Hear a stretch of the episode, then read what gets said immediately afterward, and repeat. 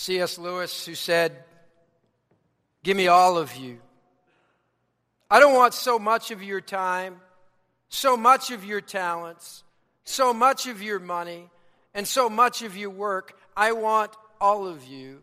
I want you. Does almost count? When it comes to obedience, does almost count? Oh, we know the saying almost only counts in horseshoes and hand grenades, right? To almost get a ringer in horseshoes could win the game, and almost hitting your target when sending a hand grenade can effectively, likely blow up your target. But to almost hit a three pointer at the buzzer, or almost get off the right exit, or almost catch the train, or almost pass the exam, or almost wear your parachute when jumping out of a plane doesn't seem to count. And what police officer would accept, I almost was doing the speed limit? Or I almost went the right way on a one way street? And what spouse would be satisfied with, I almost was faithful? And Red Sox fans still remember the greatest almost of all time when Billy Buckner almost fielded that ground ball in game six to win the game of the World Series so many years ago. I almost hate to even have to relive that. And as was witnessed in the drama, to almost cross the Red Sea wasn't good enough. Scripture records for us that God miraculously parted the Red Sea to get his people safely out of slavery in Egypt. To almost cross the sea would have resulted in the same horrible ending as the Egyptians who were swept up into the sea and drowned. Almost would not have counted. It required complete obedience to experience all that God had for them in leaving Egypt. But you see, that was not the end of the story for God's people. He took them out of Egypt, out, and that was his design. But his design was to bring them in to a prosperous land. Now, if we were reading through the Bible chronologically and we were to stop at the book of Joshua, we would see how the Israelites were on the brink of entering into the land that God promised for his people. You'll recall that they were about to enter into that promised land under Moses' leadership back some 40 years ago when 10 sanctified obstructionists, the professional can't doers, the naysayers, the majority who lived by the axiom, it can't be done, so crippled by fear that they chose not to claim the inheritance of land that God desired for them. They were almost, they were almost in the land when they chickened out. And all things being equal, they were less than two weeks away from the land. So that generation had to live with what might have been, if only, almost. And instead of movement into the promised land, they experienced a lot of motion wandering around into the wilderness for 40 years. And it wasn't until that generation passed away, including Moses, that the promised land could now become a reality. I want you to look with me at the final chapter of Deuteronomy. Genesis, Exodus, Leviticus, Numbers, Deuteronomy. It's the book just before the one that we just read this morning, Joshua. But I want us to get the scene here. I want us to get the context. I want us to get the background as we go into the book of Joshua. We need to see Deuteronomy chapter 34. Now, this is just prior to Moses passing away, and God allows Moses to see what is in store for his people, but Moses will not enter into it. Deuteronomy chapter 34, I'm going to read just 4, verse 4. Then the Lord said to him, to Moses, This is the land I promised on oath to Abraham, Isaac, and Jacob when I said, I will give it to your descendants. I have let you see it with your eyes, but you will not cross over into it. It was an almost for Moses. Almost. As we come to the book of Joshua, where, the, where are the people of God? They are on the threshold of entering into God's best for them and to receive where God had been taking them all along. Now, I want to liken this to our Christian journey. There was a moment in time when God rescued you from your Egypt, the enslavement of sin, and called you out of that bondage. At that moment, you received his offer and gift of eternal life through Jesus Christ, and you were delivered from sin's wages, which was death. But, believer, that is not the whole of your story. Salvation is not just about what you have been saved from, but what you have been saved to. See, we receive the first half of the story, we kind of exhale and go, made it and we forget the other part. There is so much more that God wants for us. Don't settle, loved ones. Don't settle. And so, as we come to the book of Joshua, it is a push to move forward. And even if we are in the verge of something greater for us as individuals and greater for us as a church, we can miss it in our lifetime if we slip into some false sense of contentment and shrink back in unbelief. Allow our time in Joshua here to move you from where we are to where God wants us to become. Dare to ask the question what might God be asking of me? What might God be asking of me? What might God be asking of us as a church? What is God asking of you? And what keeps getting in the way of experiencing God's best? Have you been living with an almost is good enough for God attitude? I agree with the one who said the greatest tragedy of today's convenient world is that you can live a trivial life and get away with it.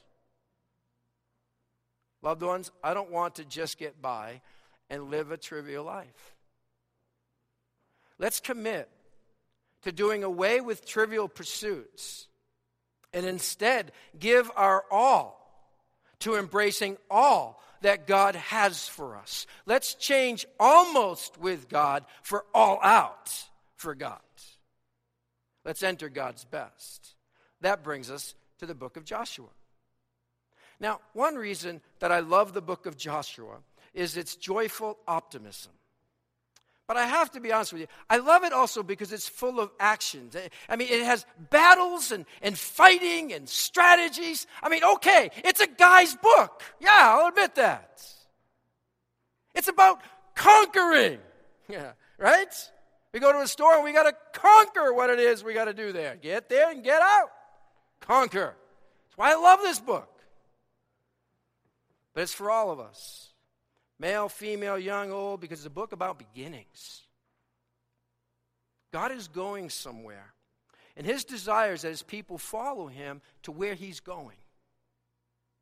And what I think you'll find refreshing as we study this book is that the people of Israel have been given another chance to enter into God's best. I mean, the new generation would have witnessed firsthand that almost doesn't count.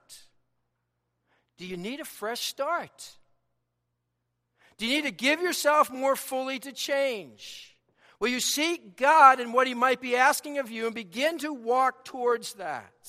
Might God be nudging you to step up where you might want to step away? And you're in good company because likely Joshua felt the same way. If you're not there, I hope you're there to Joshua chapter 1. We're really going to take just the first five verses. We'll pick up verses 6 and following um, next week. I had hoped to look at verse 6, 7, 8, and 9, but we got only as far as verse 5. And so we're going to just look at verses 1 through 5 and pick up verse 9, but really we're going to come back to this next time. But these words here, this is why I had to camp here, these words from God's mouth to Joshua's soul was meant to put courage into him. And I trust it will do the same for you. And by the way, that is the very nature of encouragement it is to put courage into someone else.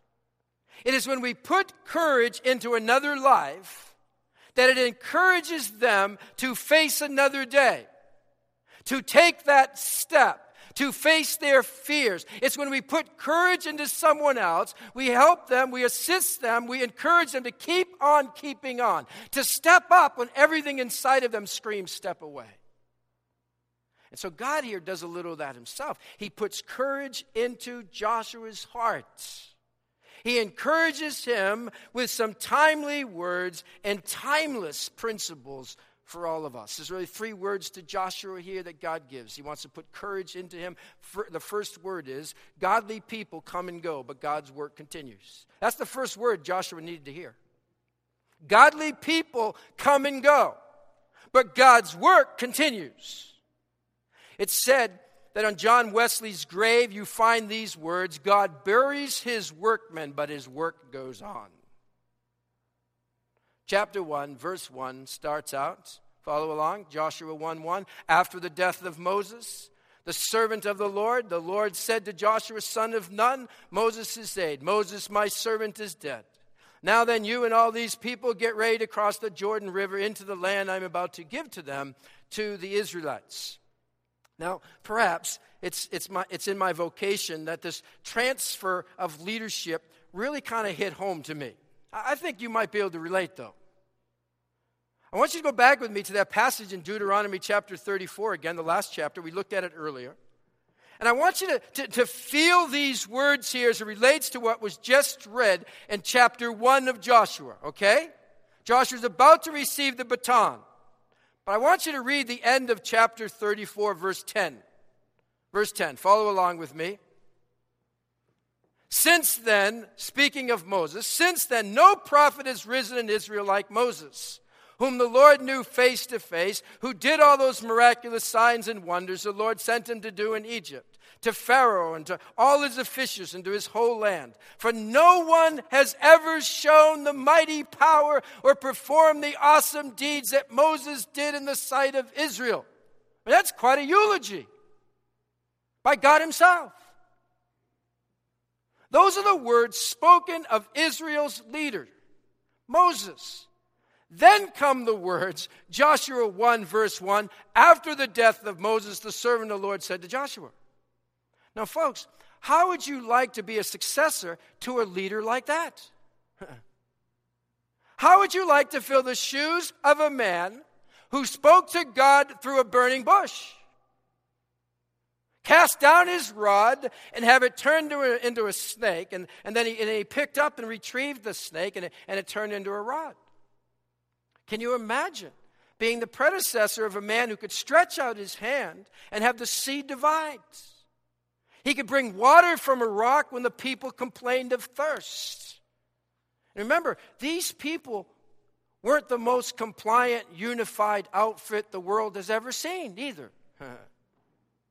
I mean, I'm sure Moses must have felt at times like a director of a cemetery. A lot of people under him, but nobody was listening, right? Yet Moses here is put into a class by himself. God's commentary of Moses was that no prophet has risen in Israel like Moses. No one has ever shown the mighty power and performed the awesome deeds that Moses did. No one. And go on to chapter 1 of Joshua 1. Moses' name is mentioned 11 times in this one chapter.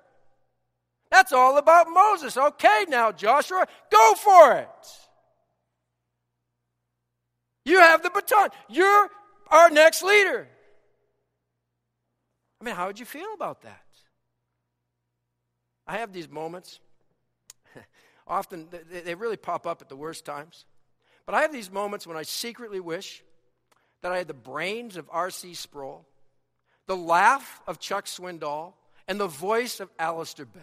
I just wish I had all that. And many more other people that I go, oh, I wish I could deliver a sermon like that. Whoa, it'd be great.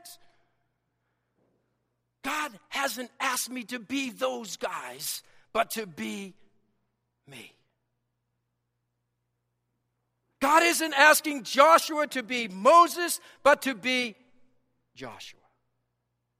God ask, isn't asking you to be someone else or to be extraordinary or to be heroic, but to be ordinary little you and me.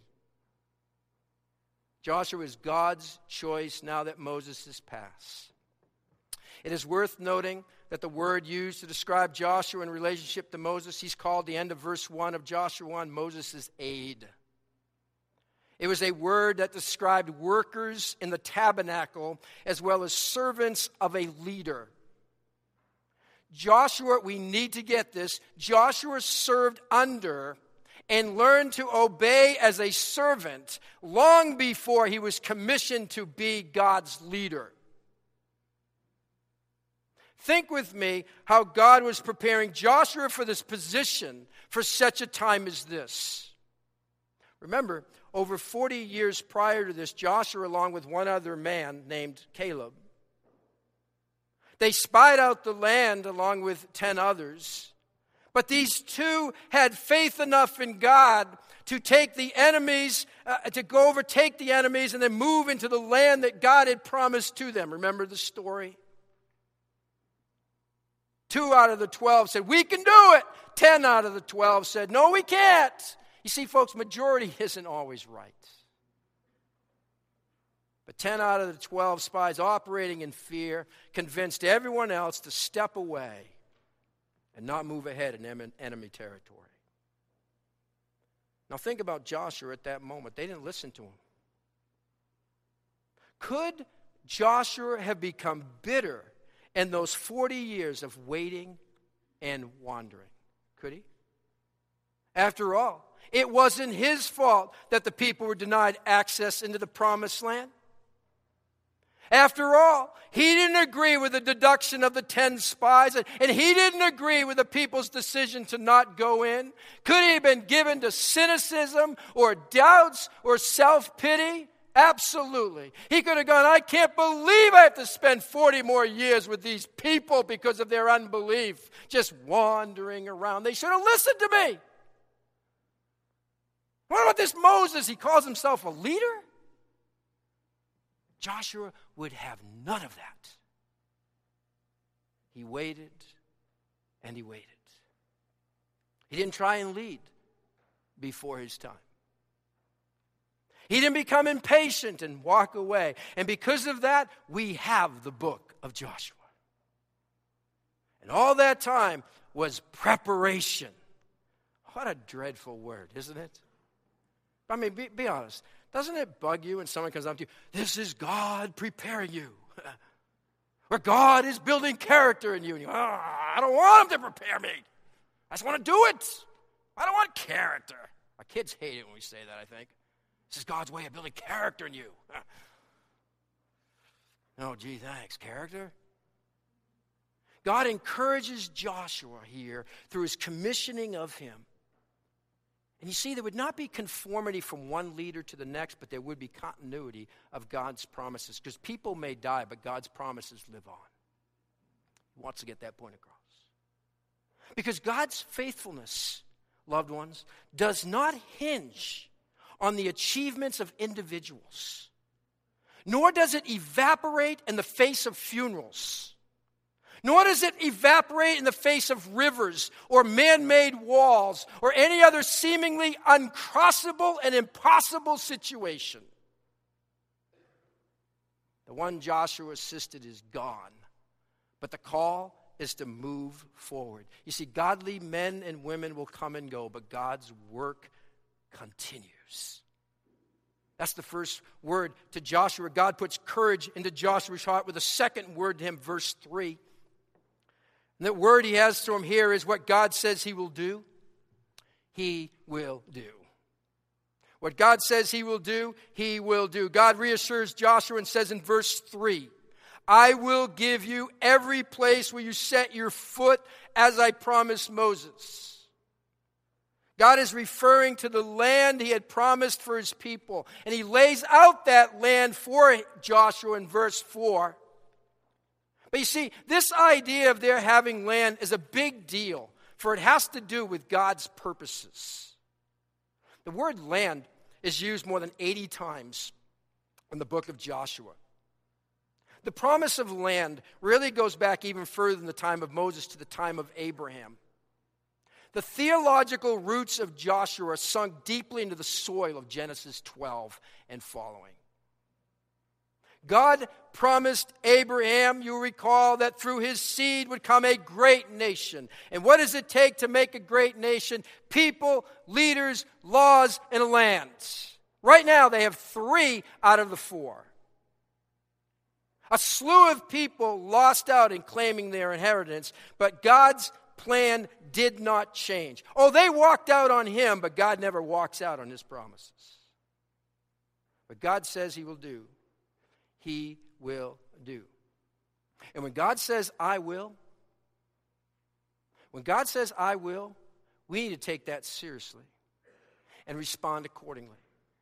What's to be our response to God's will? I want you to keep your eyes at verse 3 here. I want you to notice a little phrase that we kind of tend to miss. We just kind of read right over it, but it's absolutely critical to our moving toward God's best for our lives. Let me read verse 3 again of Joshua 1. God says, I will give you every place, grab this now, where you set your foot.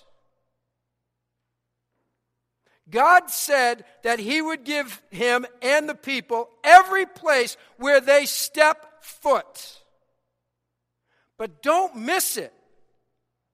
We have to place our foot somewhere in order to experience what God has for us. The prior generation missed out on experiencing that because they were not willing to take God at His word and step in His direction. See, God will give it. That's his promise. But he would have, but we, and in this case, they would have to take that step and place their foot, their feet on the land. See, God wasn't simply going to snap his fingers and it would all be theirs. It required a, a step of obedience and trust in him. And I think this is where many Christians get hung up, right here.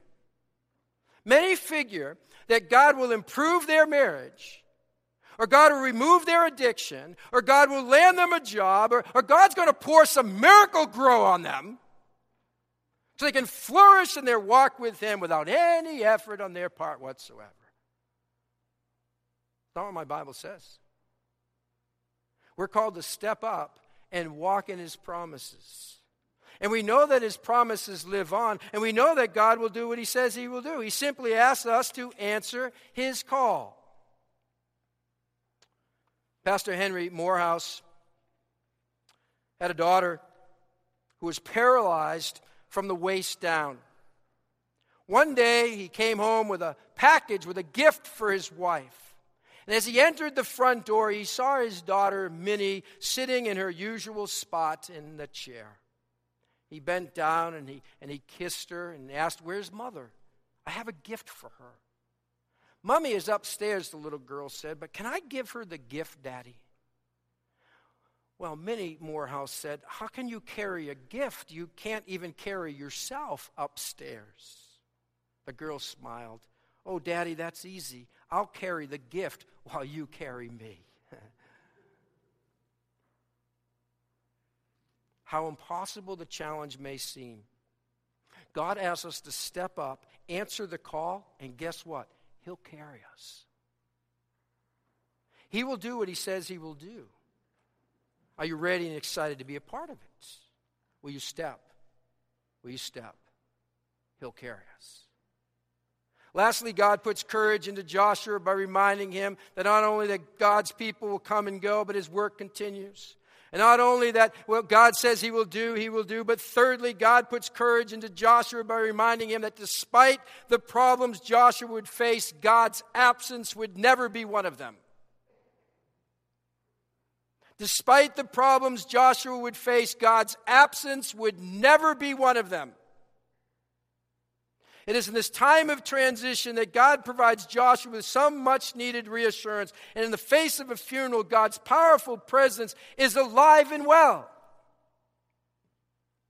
After the church service, a longtime member of a local church walked toward the pastor who stood waiting at the door in the back. It was obvious that she had something on her mind. And sure enough, she did. And she said to the pastor, complaining, Pastor, If God were alive today, he would be shocked at the changes in this church. You hear what she just said? If God were alive, God is alive. That's a reality.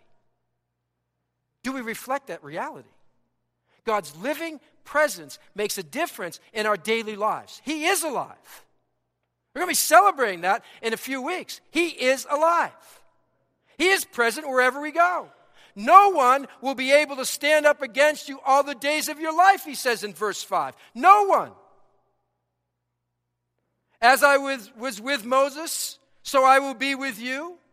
I will never leave you nor forsake you. He reminds, it, reminds Joshua again at the end of verse 9 do not be terrified, do not be discouraged, for the Lord your God will be with you wherever you go.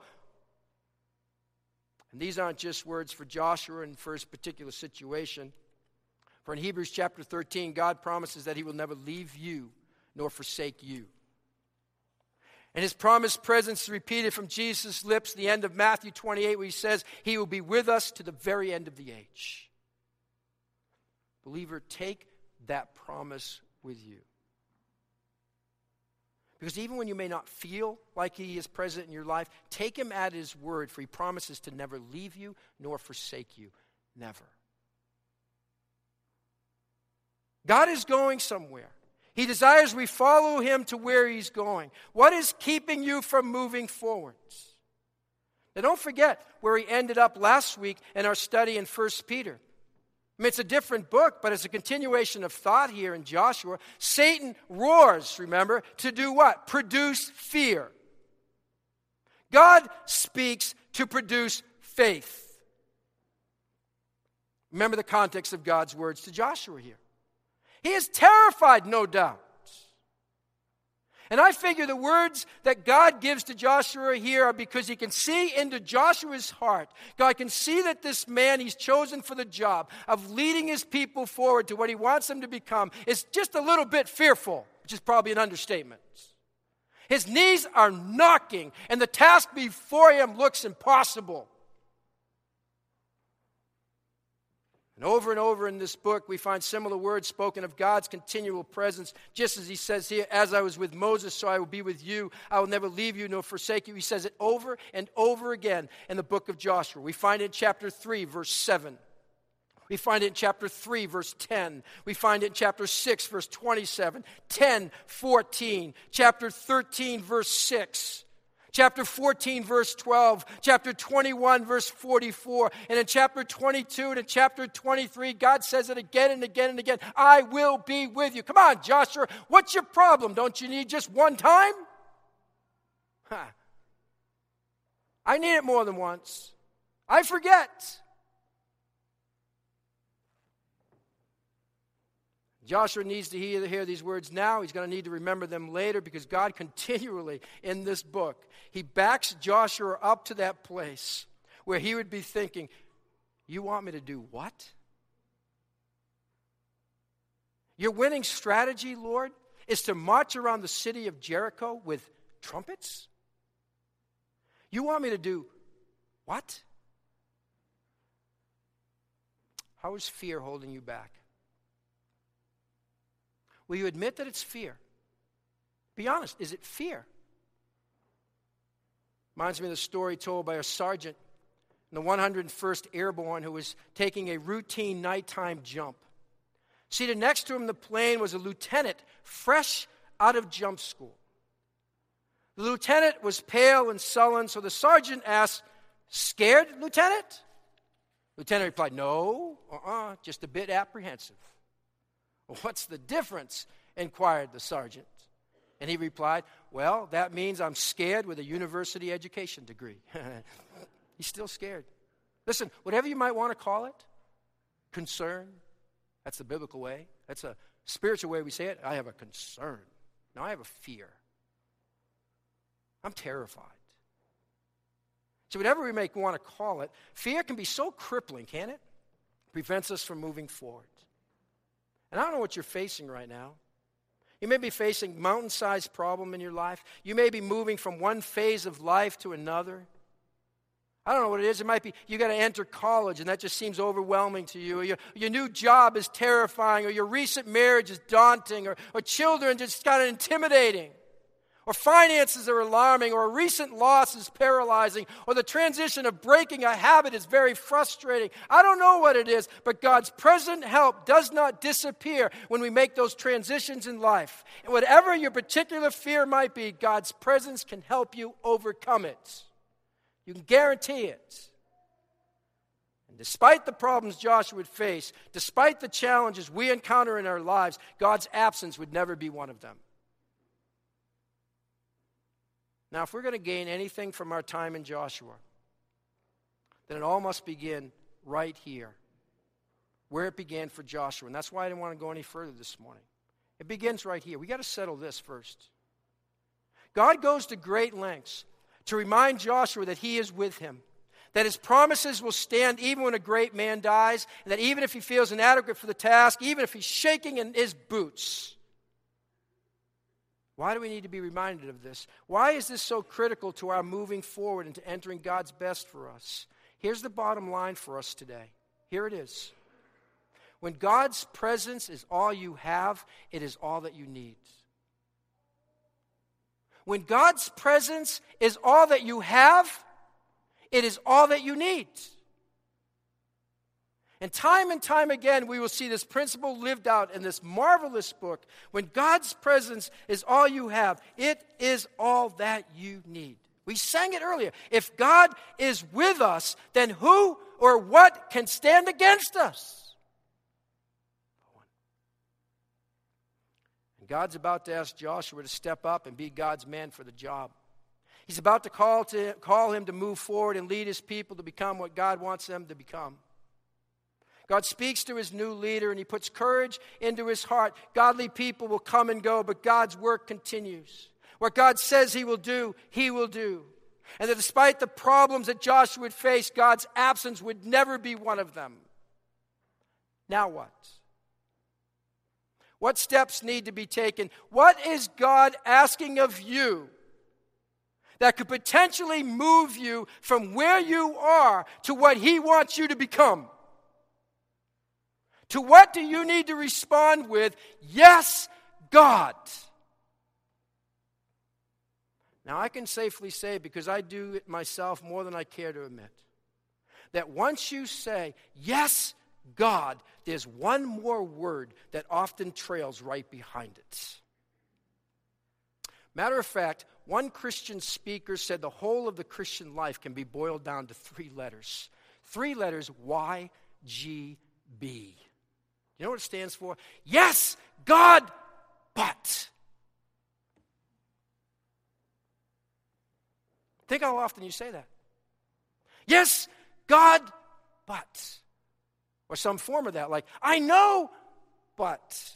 Or, yes, that's true, but. Yes, God, I know you can use me. I know you'll always be with me. Yes, God, I know what you say you will do, you will do. But. But what about the money, God? Yes, God, but, what about my past? Yes, God, but, but what if I fail? Yes, God, but what about my situation right now? What, what will people think of me? Or, or, but what if it doesn't work out? Yes, God, I know what you're asking me to do. Yes, I know, I know, I know, but. And we throw up this obstacle, and we throw up that obstacle, and then list all the reasons why we can't do it. Can't do it. God can. Samuel Johnson said it this way Nothing will ever be attempted if all possible objections must first be overcome. If we wait for every obstacle to be removed before doing anything, we will do nothing. One writer expressed it this way For a long time, it had seemed to me that life was about to begin, real life, but there's always some obstacle in the way something to be got through first, some unfinished business, time still to be served, a debt to be paid, then life would begin. And at last it dawned on me that these obstacles were my life. Be honest. Where is YGB showing up in your life right now. Isn't his powerful presence all you need? Isn't it time to step up? Remember, he has you. That's enough. Tim Hansel used an illustration from rock climbing that speaks to our subject this morning. He says this In rock climbing, there's a technical term called a commitment move. It is the crux move of the entire climb. There you are on this rock climbing, and handholds seem scarce, and, and footholds appear non existent. The tendency at that moment is to freeze, to panic, to wait until exhaustion overwhelms you and it causes you, the climber, to quit the climb. You have a rope around you that will keep you from ever falling just a few inches. And yet, your first inclination as you're standing, as you're there on that wall, on that rock, is to freeze. On a commitment move, you either got to go for it or come off the climb. One or the other. Can't, can't hold this. Go for it, get off. Believers, we're roped in Christ.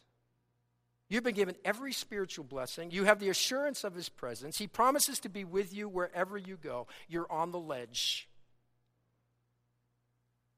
The waiting is painful. You, you can wait for the next handhold to be easy if you want, but you can't stay on the ledge forever. What are you going to do? What's your commitment move? Almost won't cut it. Follow all the way and not just when it's convenient because God wants all of you. Will you go for it? What does that commitment move look like for you? What does it look like for us? What will you need? What is it that moves good intentions to actions? That's going to be next time as we pick it up in verse 6. Let's pray. Lord, challenge us with these words from Joshua this morning. Thank you for your presence. Thank you for your faithfulness. Thank you for the fact that you never let go of us. The rope is around us. What do we have to fear? God, show me, show us our commitment move. We can't hang on forever. We can't freeze. It's either go for it, get off. Show us what that is. And thank you for the ways you put courage into our own hearts this morning from these words in Joshua in Jesus' name. Amen.